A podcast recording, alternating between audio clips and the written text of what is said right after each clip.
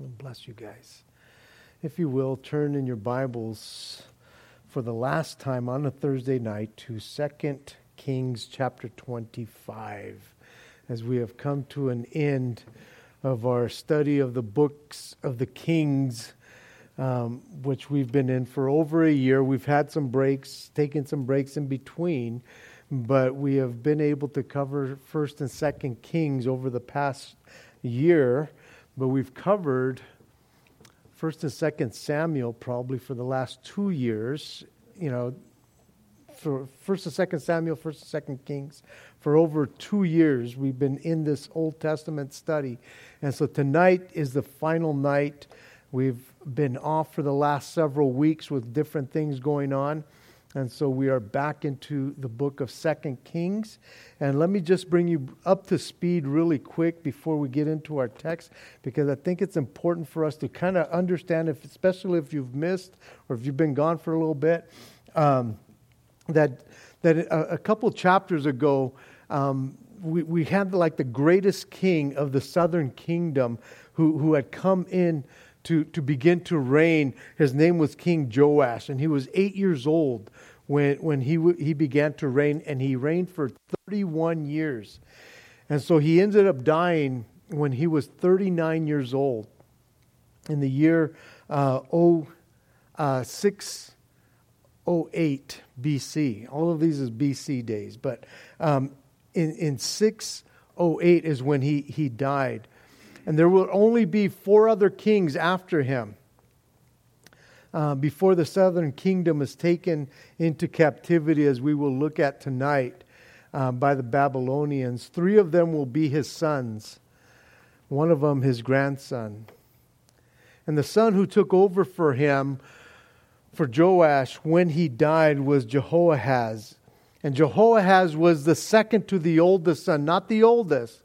He was the second to the oldest son, but he only reigned for three months before he was taken prisoner by, uh, by Pharaoh Necho of Egypt.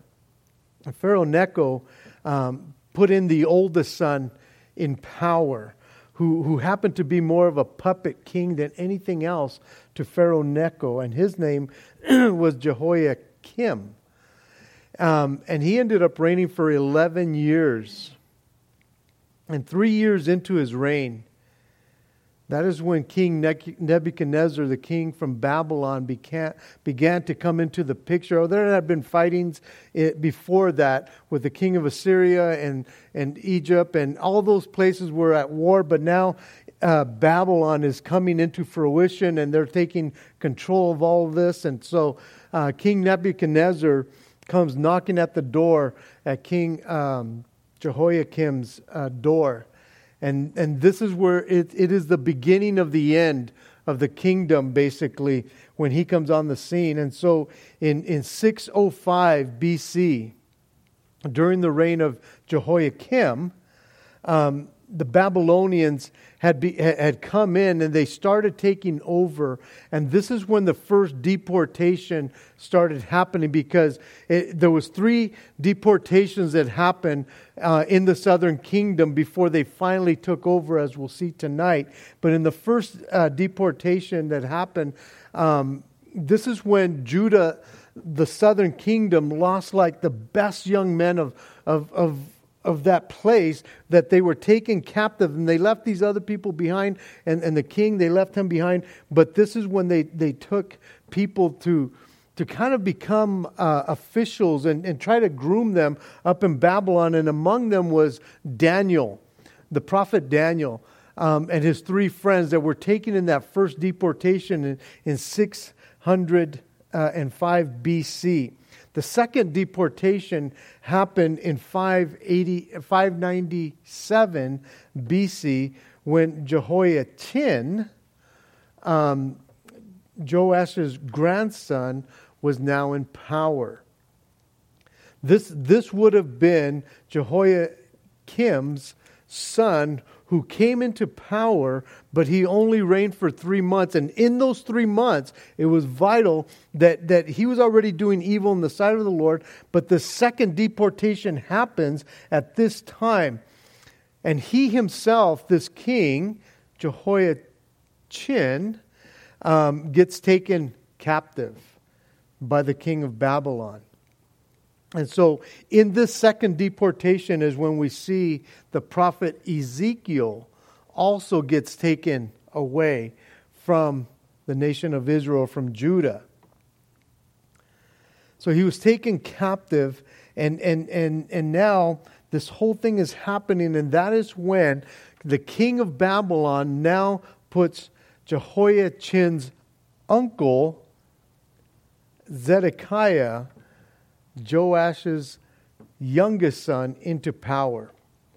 And he would reign for 11 years. And so you, after Joash was uh, the son for three months, and then uh, his other son for 11 years, and then the, the grandson for three months, and now the last son, uh, Zedekiah, will reign for about 11 years, and he will be the last and final king of the southern kingdom. Now, Zedekiah was still colluding and getting help from the king of Egypt, from the, the nation of Egypt. And in 588, and I'm giving you a lot of dates, but man, I think they're so vital for us to understand these dates. Um, in, in 588 BC, the political situation, um, the, it just seemed for, right for Zedekiah at that time in that year to begin to revolt against the king of Babylon. As the last verse of the last chapter that we covered in, in verse 20 of chapter 24, it says right at the end, and Zedekiah rebelled against the king of Babylon. And Nebuchadnezzar responded to this rebellion by marching himself, because he would send the armies to the first and second deportation to take these people away to start taking over. And so, so now Nebuchadnezzar himself, he comes down with the army, and they come against the Egyptians and, and move them out of the way. But yet King uh, uh, Zedekiah continued to try to ask him for help and to come alongside to, to, to keep them at bay. And so um, finally, the, the Babylonians, they, they overcame the, the, the king of Egypt, and so he withdrew. Because as, Nebuchadnezzar was fighting on two fronts, he, he realized, let me go take care of those people, but I'm going to come back to Jerusalem. And so he comes and, and, and he fights against Zedekiah. The, God, the, the, the Lord used Jeremiah the prophet, and the, Jeremiah is vital in this last chapter.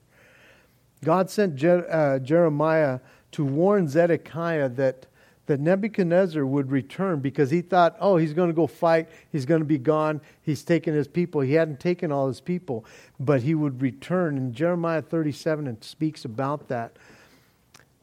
And so instead of having faith in God, because God had sent the, the prophet to tell him, this is what's going on, Zedekiah, he trusted more in Egypt. And so Zedekiah had even called for this international coalition to come and, and fight and help them fight against the Babylonians. But the Babylonians were just becoming stronger and stronger and stronger. And as we see through history, they became like one of the strongest uh, nations, uh, empires ever.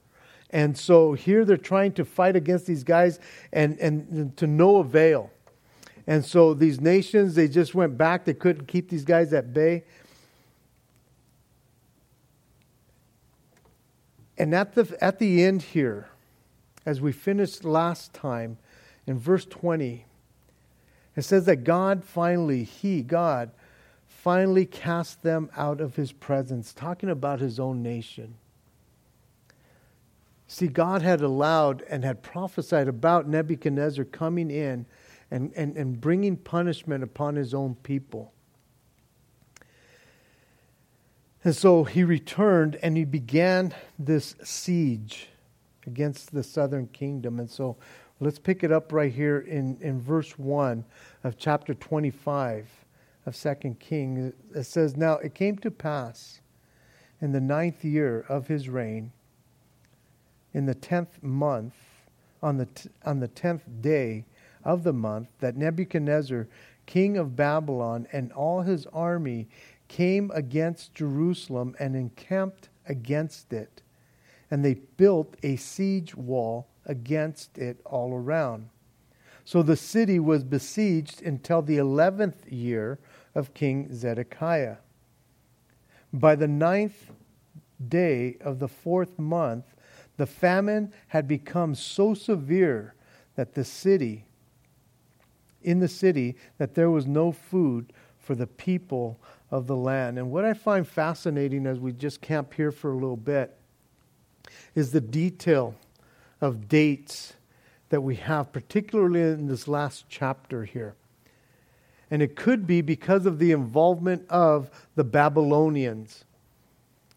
And I say that because the details that are found here um, are very similar to the, the, the, details that we find, like in the book of Ezekiel and in the book of Daniel.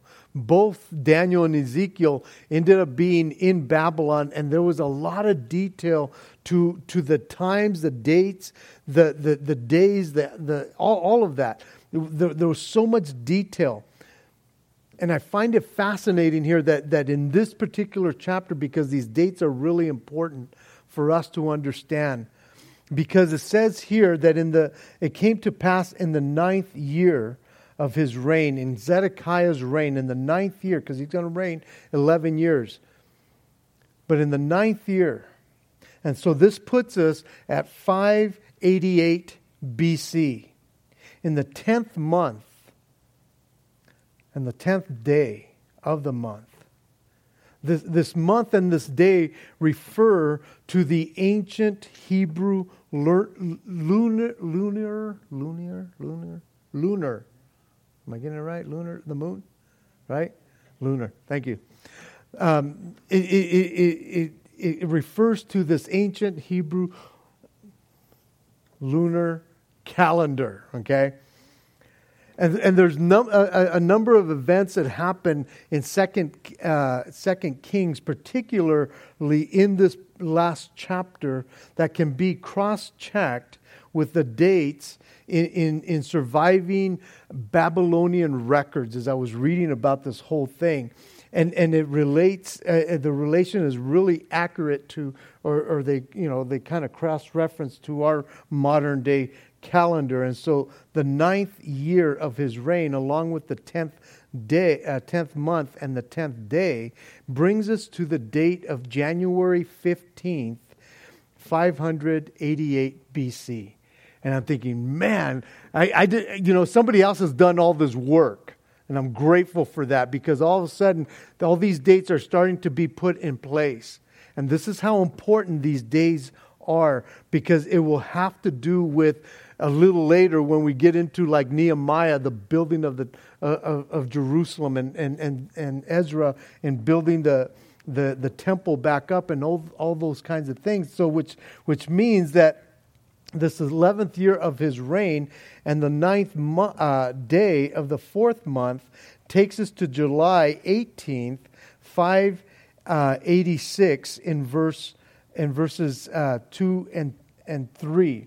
And so there's a difference of about 18 months from the time that Nebuchadnezzar they come against uh, Jerusalem to the time that, that the, the famine is so severe that something's got to give.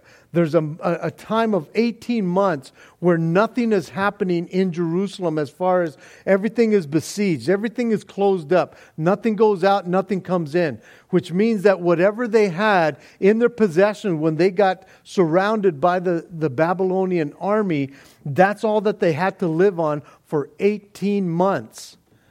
And so they had to scramble for all of these things. And it says that in those 18 months, when they got to the end here on July 18th, 586 uh, BC, it says that the famine became so severe in the city that they had no more food. They had run out of food. Now, this famine, again, it wasn't in all the land, it was just in Jerusalem because nothing was going out, nothing was coming in. And it's interesting because Jeremiah, again, the prophet, he is there at that time. And he writes in the book of Lamentations, he writes this in Lamentations chapter 4, verses uh, 9, 10, and 11. Those slain by the sword are better off than those who die of hunger, for, they, for these pine away. stricken for lack of the fruit of the field. The hands of the compassionate women have cooked their own children. They became food for them in the destruction of the daughter of my people. The Lord has fulfilled his fury. He has poured out his fierce anger. He kindles the fire in Zion, and it has devoured its foundation. For, for 18 months, can you imagine just having to live off whatever's in your cupboard if you haven't like stockpiled for the next 10, 20 years? For whatever reason, these people, they, they, they have brought this on themselves because God has been warning them time and time again. He has used the prophet Jeremiah time and time again. He had used Ezekiel before he was taken in, in, into captivity that these, this kind of judgment was coming upon them. And now it's finally here in, in, in, this, and he gives us the exact time, the exact day and, and, and, and month of when all of this was happening. And in verse 4, it says, Then the city wall was broken through and all the men of war fled at night by way of the gate between the walls, which was by the king's garden, even though the Chaldeans were still encamped all around against the city, and the king went by way of the plain. But the, the army of the Chaldeans pursued the king, and they overtook them in the plains of Jericho. All his army was scattered from him. So they took the king and brought him up to the king of Babylon in Riblah, and they pronounced judgment on him. Then they killed the sons of Zedekiah before his eyes, put out, put out the eyes of Zedekiah, bound him with bronze fetters, and took him to Babylon. What a sad situation that's going on here. It, it, it's interesting because it tells us that the, the walls were broken through. And as I was looking at this, I was looking at some of the commentary, and they're saying, well, they finally broke through and came in. But I'm thinking, no, I think it's more of an inside job here. I think they were so desperate that they began to tunnel out of the wall because it's behind the king's house. So it's somewhere where, where, where they were going to be able to open it up and then escape. Because if, if, if it was the other, uh, the Babylonians, they would have just killed them as they're coming out or they would have rushed in. But I think it was the other way around to where they were breaking out because they were so desperate because there was no food. And they're thinking, we got to get out of here. If we get killed, we get killed because we're going to die anyways because there's no food.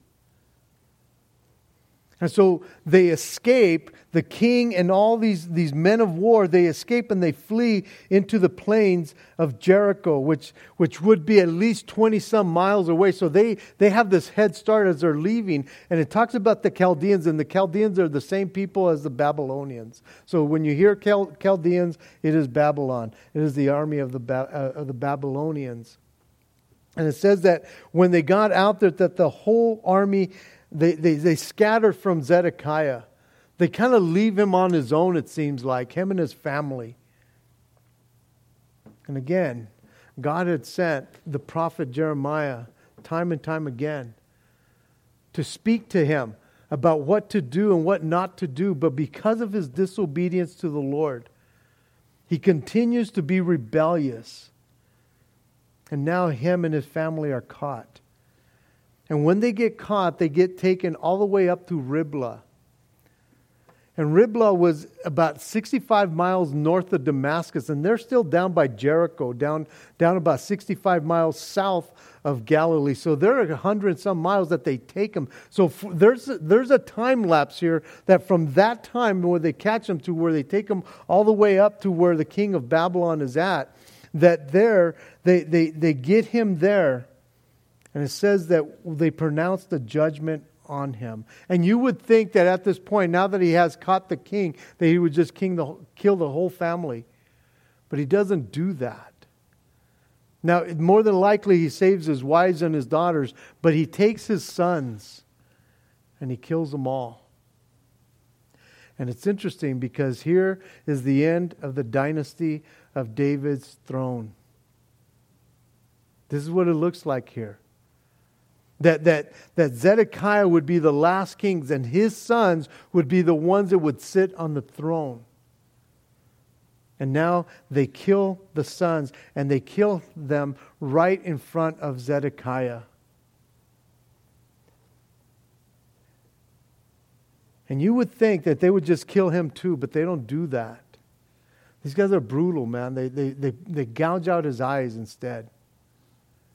And that is the last image that he will ever see is the death of his kids. The, the, the death of his sons. And not just the death of his sons, but the death of a dynasty, you would say. That's what he had to live with for the rest of his life because he doesn't die for a little bit. He gets taken in, in, in fetters and he gets taken up to Babylon. And here's what's interesting again, because God had prophesied about this whole thing happening to Zedekiah through the prophet Jeremiah and through the prophet Ezekiel. And Jeremiah, says about him, it says, And you shall not escape from his hand, the Babylonian king's hand, but you shall surely be taken and delivered into his hands. Your eyes shall see the eyes of the king of Babylon. He shall speak with you face to face, and you shall go to Babylon. And yet in Ezekiel 12, 13, he says, And I will spread my net over him, and he shall be caught in my snare. I will bring him to Babylon, to the land of the Chaldeans, yet he shall not see it, though he shall die there. It's interesting because he gets to see the king, but he doesn't get to see Babylon because they gouged his eyes out before he ever got to Babylon. And so this prophecy comes to pass that was told to him about him that he would see the king, but he would never see it with his own eyes. He would never see the land. And again, it goes back to the disobedience. Again, if you're being warned and warned and warned by the Lord about what to do and how to get things right, and you continue to be disobedient, then again, these judgments and these, these things will come upon you for your disobedience. And, and here you have this king, this king who, who will be the last one. Can you imagine be, escaping, thinking, okay, I, I'm, I'm going to get away from this guy? And yet you get caught up and what's going on there and you get caught and they take you right to him and he and he kills your kids and the last thing you ever see is the death of your sons. And you live like that forever and you're blinded and you have nothing else to look at but that running through your head. What an amazing crazy story that happens. And in verse 8 it says in the fifth month of the seventh day of the month which was the 19th year of King Nebuchadnezzar, king of Babylon. Nebuzaradan, the, the, pro, the captain of the guard, a servant of the king of Babylon, came to Jerusalem. He burned the house of the Lord and the king's house, all the houses in Jerusalem, that is, all the houses of the great, he burned with fire and all the armies, army of the Chaldeans who were with the captain of the guard broke down the walls of Jerusalem all around. Then Nebuzaradan, the captain of the guard, carried away captive the rest of the people who remained in the city, and the defectors who had uh, deserted uh, to the king of Babylon with the rest of the multitude. But the captain of the guard left some of the poor in the land as vine dressers and farmers. The bronze pillars that were in the house of the Lord, and the carts and the bronze sea that were in the house of the Lord, the Chaldeans broke in pieces and carried their bronze to Babylon. They also took the pots, the shovels, the trimmers, the spoons, and all the brown, bronze utensils which with which the priests ministered, the fire pans and the basins, the things of solid gold and solid silver, the captain of the guard took away. The two pillars, one sea, and the carts which Solomon had made for the house of the Lord, the bronze uh, of all the, these articles was beyond measure. The height of one pillar was 18 cubits or 27 feet, and the capital of the of it was bronze. The height of the capital was three cubits, seven more feet, and the net were, net, network of pomegranates and all the capti- uh, capitals uh, were all of bronze. The second pillar was the same with a network. The captain of the guard took Seraiah, the chief priest, Zephaniah, the second priest, and the three doorkeepers. And he took out of the city an officer who had charge of the men of war, five men, and the king's close associates who were found in the city the chief recruiting officer of the army, who mustered the people of the land, and sixty men of the people of the land who were found in the city. So Nebuzaradan, captain of the guard, took these and brought them to king to the king of Babylon in Riblah. Then the king of Babylon struck them, put them to death at Riblah, in the land of Hamath. Thus Judah was carried away captive from its own land. So, once again, this army, this Babylonian army, once they had broken through, you know, once they had captured all these, you know, the king and all that stuff, they come back and, and now the siege that they have had for 18 months, now they've, they, they've broken in and now it's time to take the city and now it's time to loot everything that is in there. It's time to destroy the houses. And, and, and they, as, as they finally get into the city, they get into the temple. And on August 14th, 586 BC, is when they destroy the temple and they destroy Jerusalem. The prophet Jeremiah had counseled Zedekiah and his officers that they were to surrender to the king of Babylon instead of having them go through all of this so that they can at least save the temple and they can at least save the city. But because of his rebellion, and again, God was trying to warn him hey, don't go that far, don't go there. But he would continue to disobey the Lord. And instead of saving the city, everything would be ruined. Zedekiah had Jeremiah arrested at that time. He considered him a traitor for wanting to, to give themselves over and just surrender. And one of the officers had taken Jeremiah, and I remember years ago doing a study in Jeremiah and just seeing all of this happen. And they had taken Jeremiah and, and they put him in jail, and then finally they just dropped him into an abandoned cistern to die and rot there. But yet he was rescued. And Jeremiah, he has seen all these things happen because he's not going to be taken captive. He's going to want to stay with the people that are left behind. And so, Jeremiah, for 40 years, he has been at this, telling the kings, all these kings from, from Joash uh, or Josiah all the way on, he's been telling these kings about the judgment that is coming. And yet, this weak king this king who, who, who was more of a puppet than anything else. At one point, he, he asked Jeremiah, What should I do? Ask the Lord what I should do. And when the Lord tells him what to do and he comes back and he tells the king, he refuses to do what the Lord tells him to do. It's like, then why you ask me? And then he said, Well, pray for me. And yet he would never pray for himself. And so, after removing all these valuable things, from the city and from the temple. On this date of August 14th, 586 BC, The Babylonians finished breaking down all the walls of the city.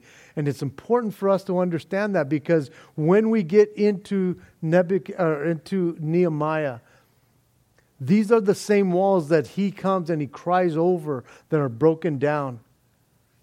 Again, it was because of the, the disobedience of this king. Well, for that matter, for a lot of those guys who had done evil in the sight of the Lord. And yet, this is when the destruction of Jerusalem happens. And we start seeing all this stuff happening. And, and pretty soon, when we get into Ezra and, and, and Nehemiah, we start seeing that God is faithful to restore what has been broken down. But this whole wall has been destroyed.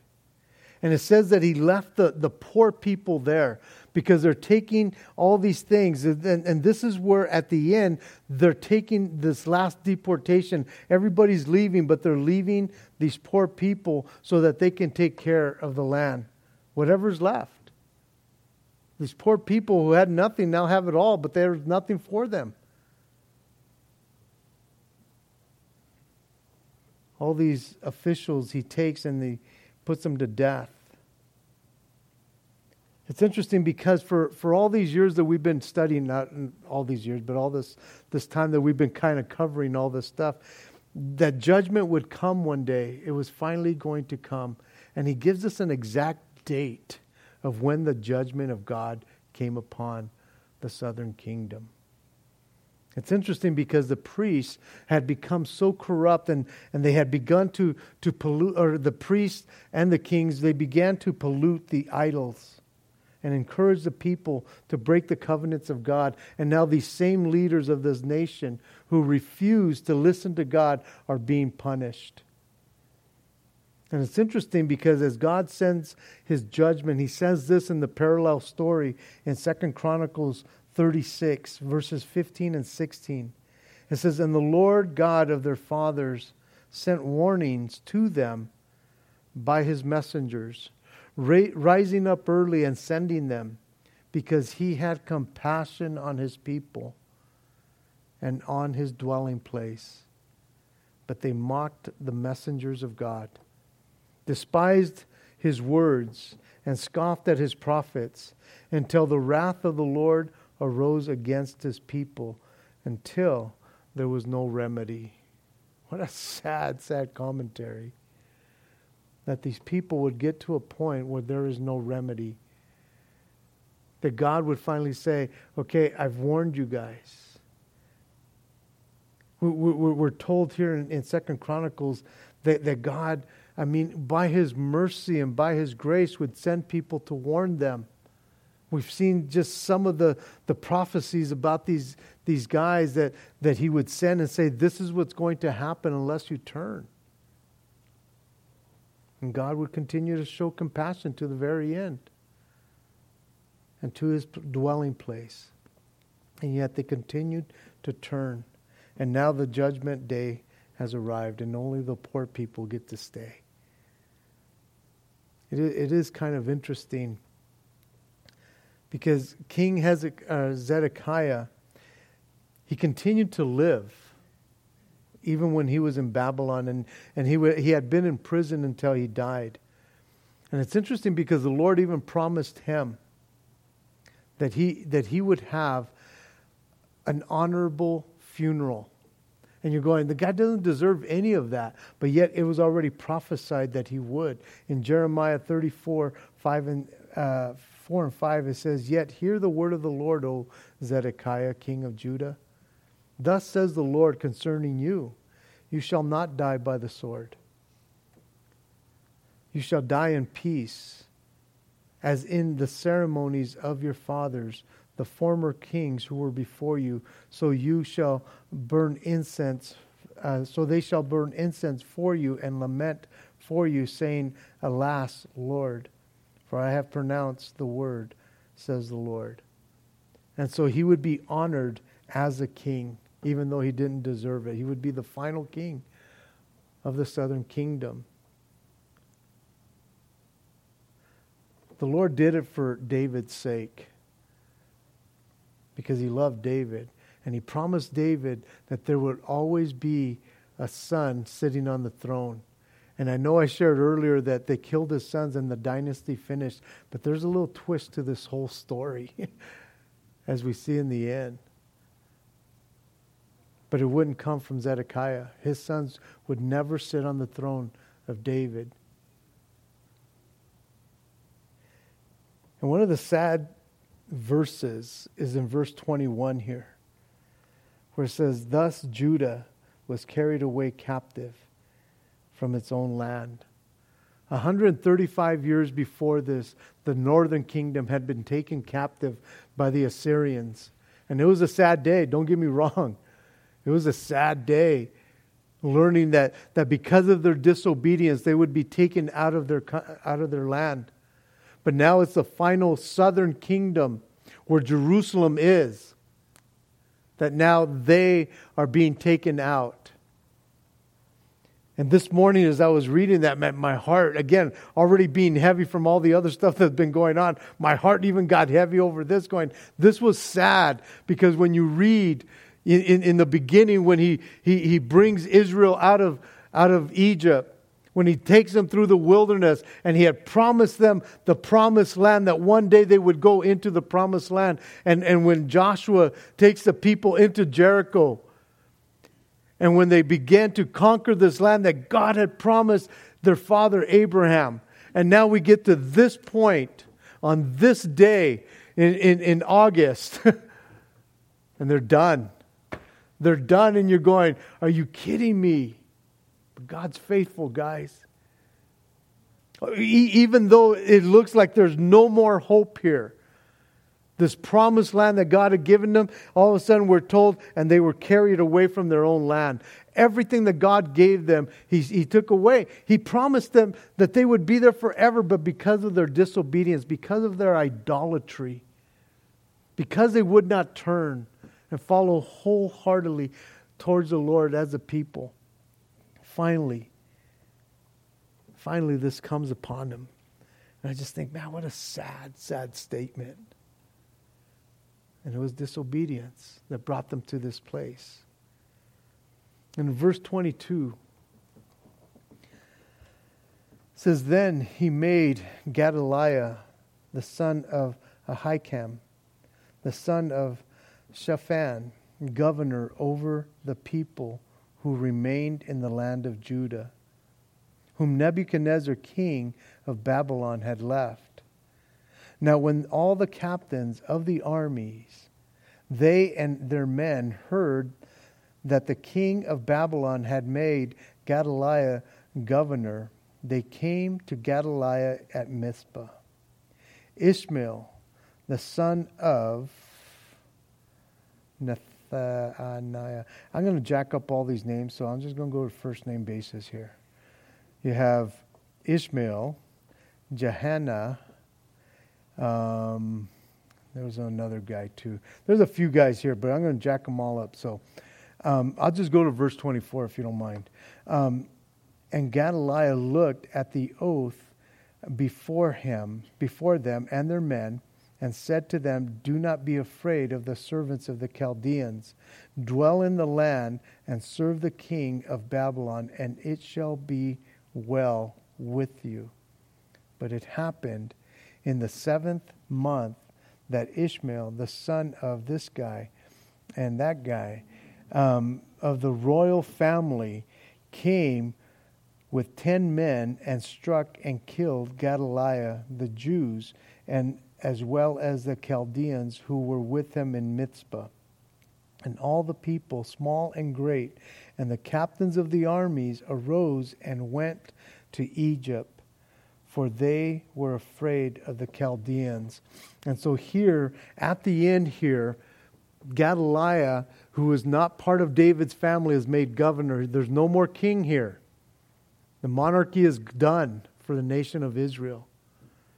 And he sets up this, this, this, man, Gedaliah, to oversee. But Ishmael, he, he's, he, he's kind of from the family somewhat.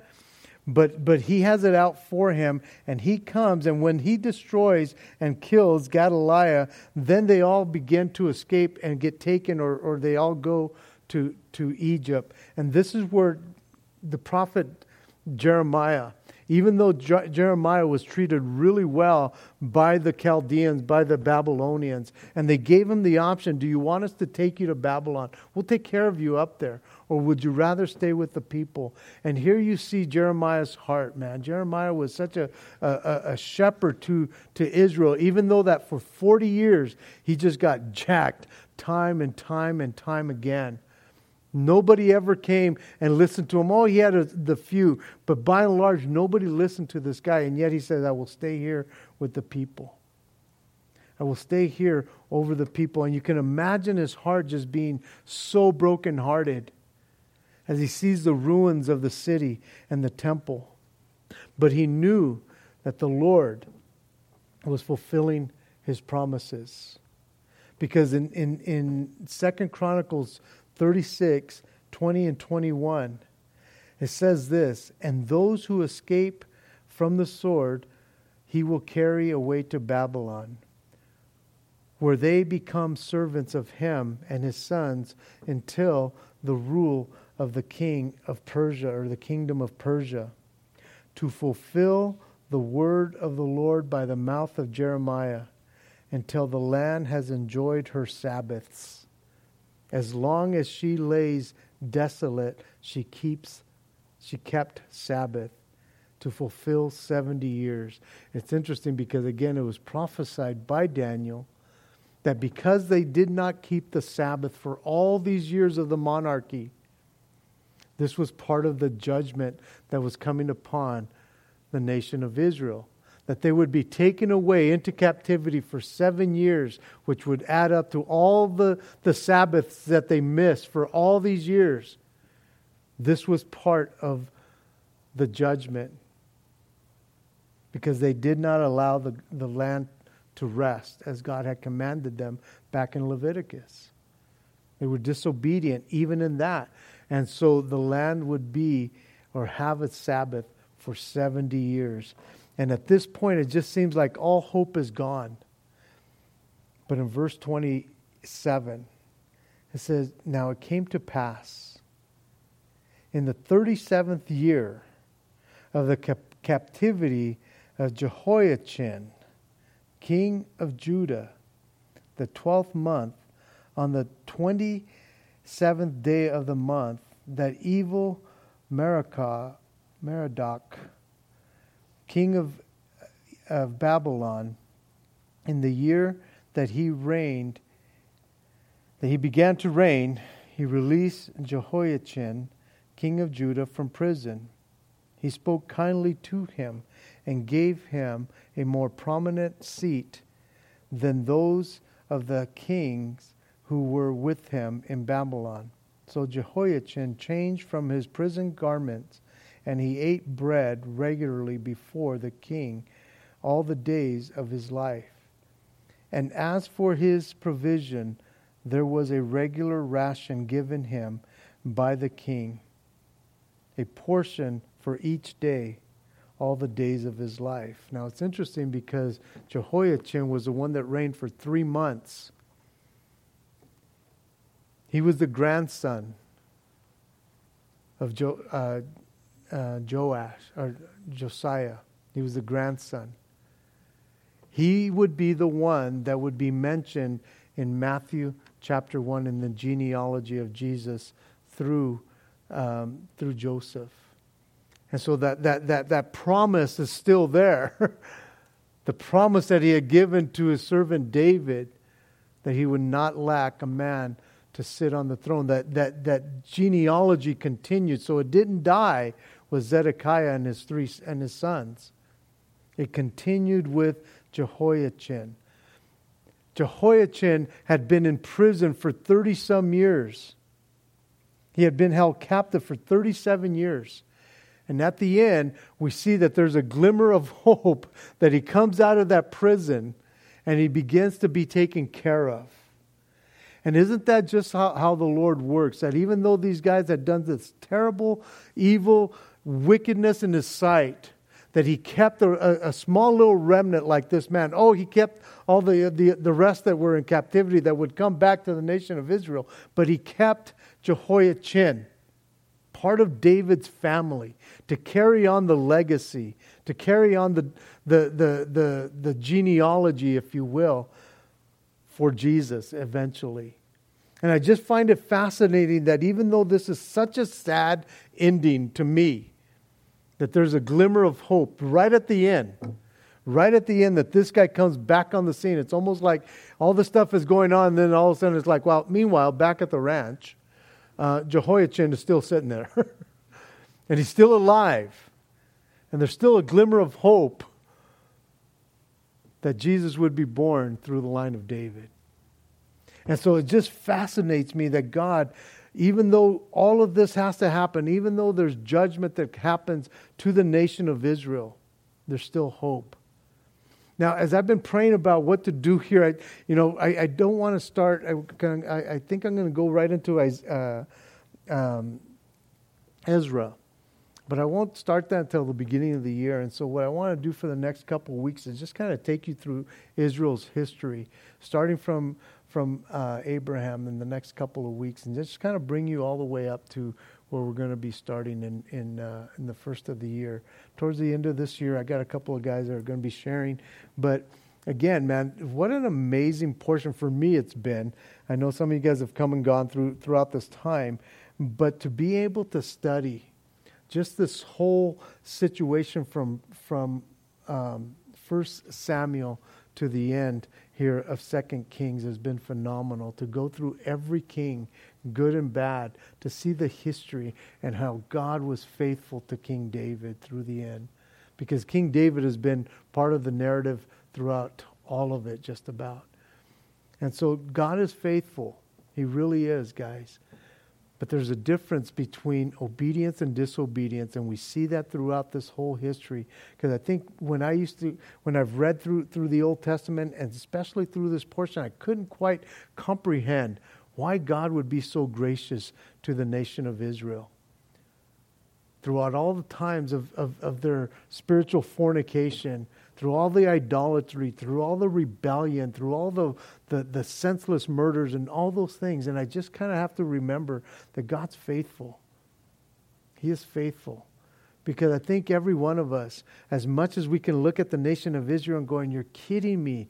You were such a precious jewel to him. Why were you so disobedient? And I always have to turn that back on me and on us. If we know how gracious God is, why do we continue to not trust Him? Why do we continue to disobey Him? Why would we ever go back to the things like the high places? Why would we ever turn our back on such a gracious God that even though judgment had to come on His people, He would not leave them there? Oh, for 70 years, they would be in captivity. But there's a hope There really is. Because even when they were in captivity, he used men like Daniel and Ezekiel, and I think Zephaniah. He used people like that, or Obadiah, um, in, in captivity, and then he would use prophets as they, as they came back. But he would use men like Ezra and Zerubbabel and, and uh, Nehemiah and people like that to bring them back to the land because God is faithful. He's not done with Israel. He will never be done with Israel until the very end. Amen? Let's pray. Jesus, thank you so much for just allowing us the privilege, Lord, to be able to go through the Old Testament here, Lord God. I know for me it's been fascinating, Lord. I pray that, God, I've been able to do it some justice. God, even in this last chapter, as we saw some crazy details here about dates, how amazing it is, Lord that, that, that you would pinpoint certain things so that we would remember that you are a God of detail. You know every day. You know what happens every day. And every day is significant to you, God. And we thank you for that, Lord. And we do pray that even tonight, Lord God, for us as believers, Lord, we will remember about the hope that even when things look bleak and things look done, there's always hope, Lord. And I thank you for that. And I pray that, God, we would be reminded of that daily. Lord, even today, my heart being heavy, Lord. Lord, there, there's hope in people's lives, Lord. There's hope today. Lord, we've had the opportunity to come and worship. We've had the opportunity to open up your word, Lord. And no matter what's going on in our lives, Lord God, there is still life in your word. And we thank you for that. Go before us, we ask, God. In Jesus' name. Amen. Let's stand as